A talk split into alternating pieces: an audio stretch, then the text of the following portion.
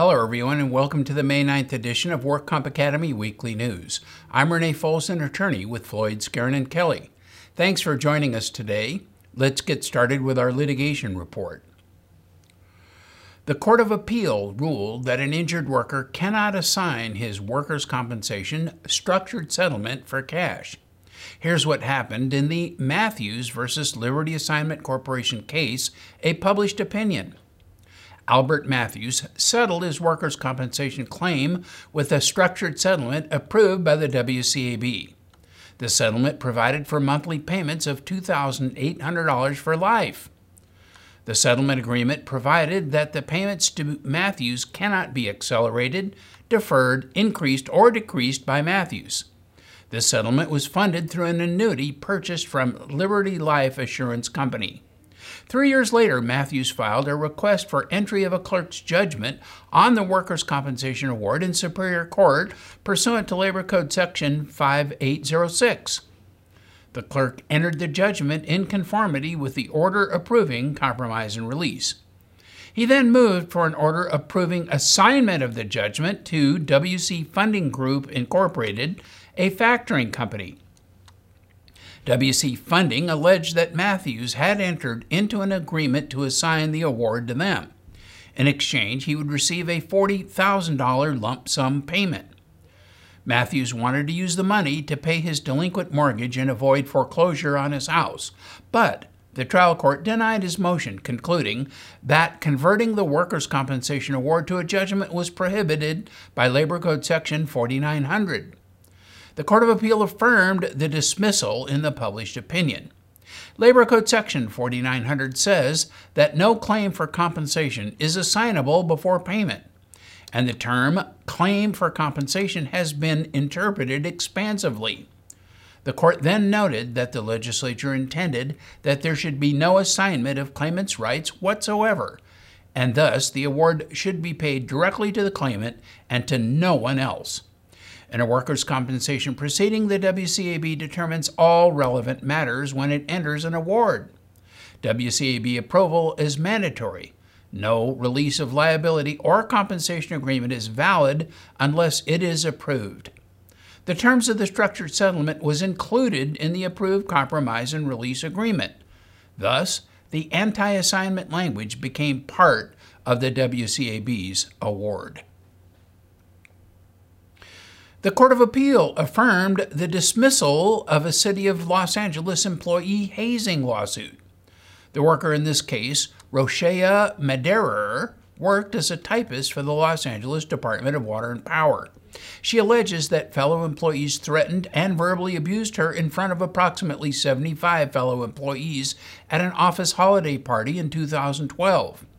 She claimed that these employees threatened to kick her in the face, falsely accused her of engaging in sexual encounters, and accused her of being a racist, a child molester, a liar, a thief, and a rat.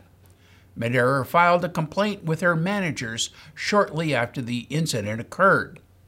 In the absence of a response, she filed a civil complaint in Superior Court. The city successfully removed the case to federal court, where the federal law related claims were ultimately dismissed.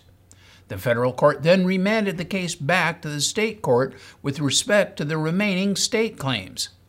At that point, the state court sustained the city's demurrer without leave to amend, and the Court of Appeal agreed and sustained the dismissal of her case. Mederer's failure to identify a basis for the city's liability pursuant to Government Code Section 815 was sufficient to justify the decision. Workers' compensation appears to be her exclusive remedy in this case. Attempts to establish a basis for RICO claims in workers' compensation cases face an uphill struggle here in California. The Racketeering Influenced and Corrupt Organizations Act, commonly referred to as the RICO Act or simply RICO, is a United States federal law. It provides for extended criminal penalties and a civil cause of action for violations of the Act. In order to prevail in a RICO action, a plaintiff must prove a predicate offense, one of which is fraud. A plaintiff must also prove a pattern of racketeering activity. This opens the doors to fairly broad discovery rights for information that might prove a pattern of racketeering. A successful plaintiff can recover treble damages plus attorney fees.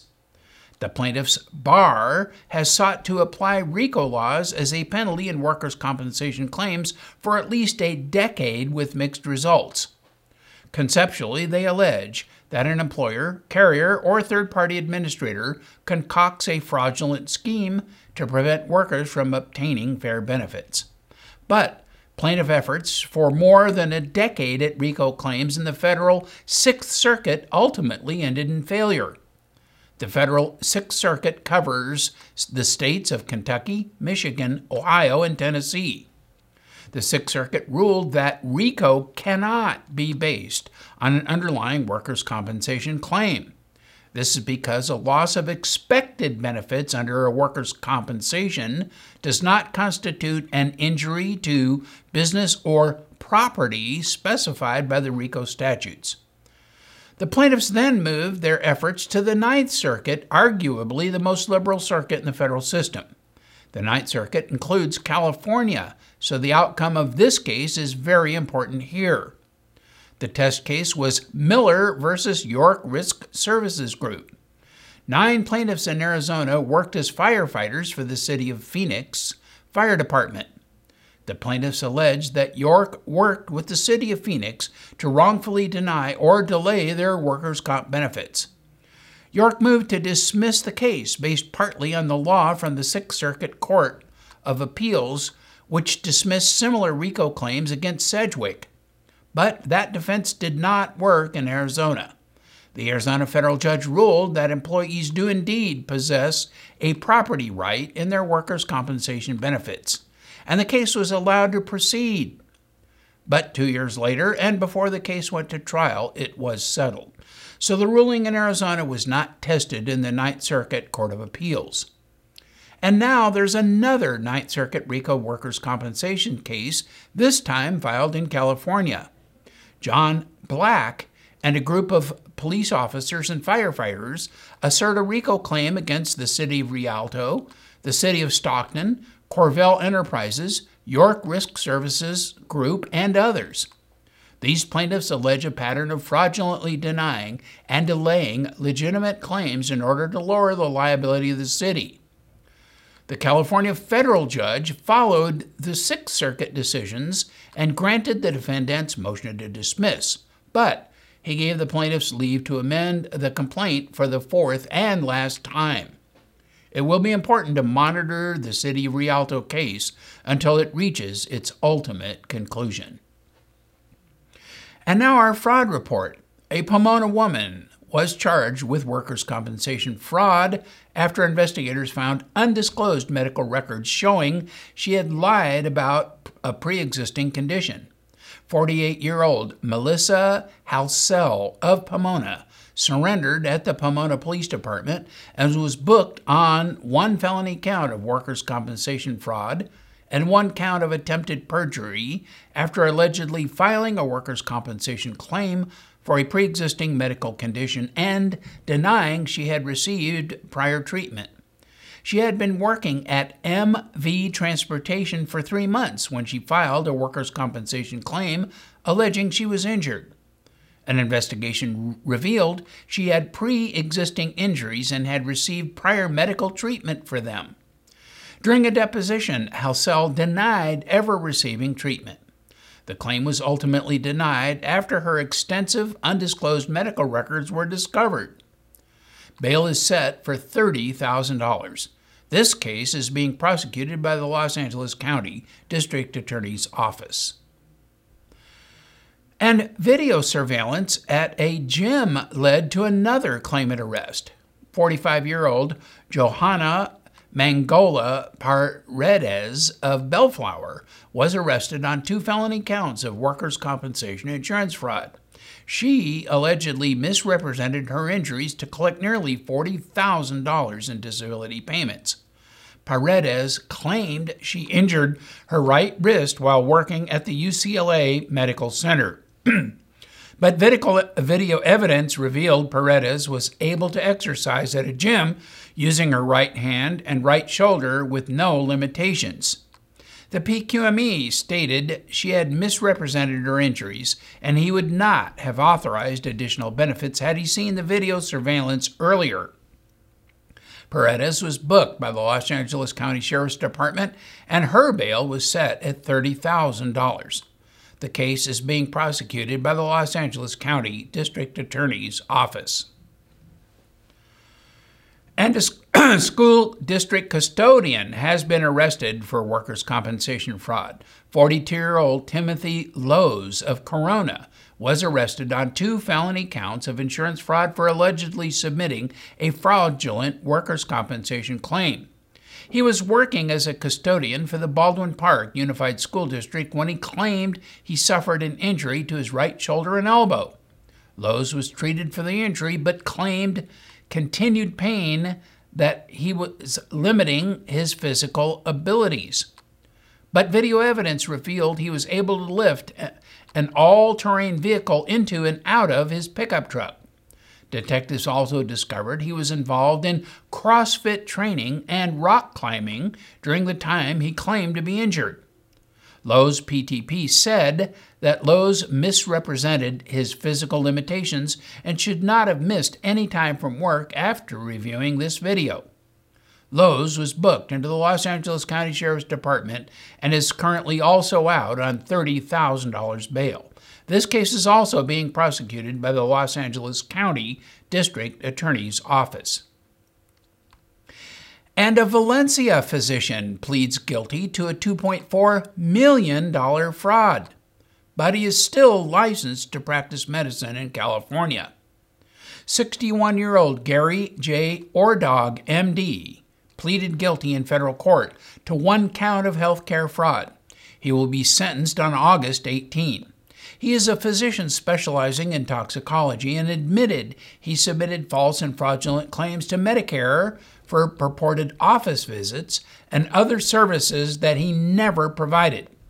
Some of his patients were deceased well before the purported dates of services, and some of his services were provided on dates and times when he was out of the area and at times outside the United States. At times, he claimed to have provided more than 24 hours of services in a single day, and he fabricated patient records to support these claims. Overall, he admitted he submitted almost $2.5 million in false and fraudulent claims. But despite these admissions, Ordog continues to be fully licensed as a physician in California. The California Medical Board seems to be slow to respond to his current admitted multi million dollar fraudulent medical practice. And an Orange County gardener has been jailed for working while on temporary disability. 56 year old Alberto Gonzalez of Stanton pleaded guilty to three misdemeanor counts of making fraudulent statements to obtain workers' compensation. He was sentenced to 90 days in the Orange County Jail, three years of informal probation, and was ordered to pay $150 to the Fraud Assessment Fund. Prior to the plea, Gonzalez paid full restitution of nearly $30,000 to the insurance company of the West. Gonzalez, who at the time was working as a gardener for MS Landscape, claimed that he was injured on the job when he slipped and fell. He reported the injury to his employer but continued to work. Gonzalez then complained that his pain was increasing and was sent to a doctor by the employer, and a workers' compensation claim was initiated. During the course of the claim, his complaints increased, and he convinced the doctor that he could not perform all of his duties as a gardener. His doctor subsequently put him on modified duties, which the employer could not accommodate so the insurance company started paying him temporary total disability. Gonzalez told the investigator that he had given his side business to his brother and stated he had not actively worked in his own gardening business in over a year. But his employer saw the defendant doing gardening work at Kino's restaurant in Anaheim and reported this to their insurance broker and the insurance company. Surveillance video confirmed Gonzalez providing gardening services to another business in Cerritos, Alpha Scientific Corporation. The owner of Alpha Scientific told the Orange County District Attorney and the California Department of Insurance that Gonzalez had provided gardening services for their business since 2007. And the owner of Kino's restaurant also verified that the defendant had been providing gardening services for their business for years. This case was investigated and brought to the Orange County District Attorney by the California Department of Insurance. Deputy District Attorney Pamela Lieto of the Insurance Fraud Unit is prosecuting this case. And in medical news, utilization of opioid painkillers in California workers' compensation system has expanded to the point where they now compromise the single largest category of medications prescribed to injured workers. And a number of CWCI studies have tracked this growth. An analysis published in 2014 showed that except for a brief dip following SB 899 in 2004, use of Schedule II opioids has risen steadily, increasing nearly sixfold from 1.3% of all workers' compensation prescriptions in 2002 to a record 7.3% in 2013. The study also noted that payments for painkillers had increased from 4% in 2005 to nearly 20% of all prescriptions in 2013. But now a new CWCI report shows that several measures of opioid utilization that increased in the first several years have declined in recent years. The number of opioid prescriptions per user, which peaked at 4.43 in 2009, has now declined to 4.1 in 2012. And the average number of morphine equivalents per opioid prescription, which peaked at 550 in 2007, has declined to 422 in 2012 and opioid prescriptions, which peaked at 31.8% of all prescriptions in 2008, has declined to 27.2% in 2014. But even with the recent decline, opioids have remained the number one prescription category in both use and payment since 2006. The CWCI concluded that these recent trends are positive, but it will be important to monitor them and explore what may be driving them in the future. The annual list of the most common causes of death in the United States is compiled by the Centers for Disease Control. It is created using death certificates filled out by physicians, funeral directors, medical examiners, and coroners. But a major limitation of the death certificate is that it relies on assigning an international classification of disease code to the cause of death. As a result, causes of death not associated with an ICD code, such as human and system factors, are not captured. But now, a new study published in the British Medical Journal claims that medical errors are incredibly common and may now be the third leading cause of death in the United States. These errors claim over a quarter million lives every year, more than respiratory disease accidents, strokes, and Alzheimer's disease. The new medical error category includes everything from bad doctors to more systemic issues, such as communication breakdowns when patients are handed off from one department to another. The study authors said that it boils down to people dying from the care that they receive rather than the disease for which they are seeing care. The issue of patient safety has been a hot topic in recent years, but it wasn't always that way. In 1999, an Institute of Medicine report calling preventable medical errors an epidemic shocked the medical establishment. The IOM report, based on one study, estimated deaths because of medical errors as high as 98,000 a year. But this new research involves a more comprehensive analysis of four large studies. Including ones by the Health and Human Services Department's Office of the Inspector General and the Agency for Healthcare Research and Quality. And some experts say that the surprising thing about medical errors is the limited change that has taken place since the IOM report came out in 1999. Only hospital acquired infections have shown improvement. Other than that, the overall numbers have not changed. And that is all of our news and events for this week. Please check our website daily for news updates, past editions of our news, and much, much more. And remember, you can subscribe to our weekly news podcasts and special reports using your iPhone, iPad, iPod, or Android device by searching for the WorkComp Academy with your podcast software. Again, I'm Renee Foles, an attorney with Floyd Skeren and Kelly. Thanks for joining us today, and please drop by again next week for more news.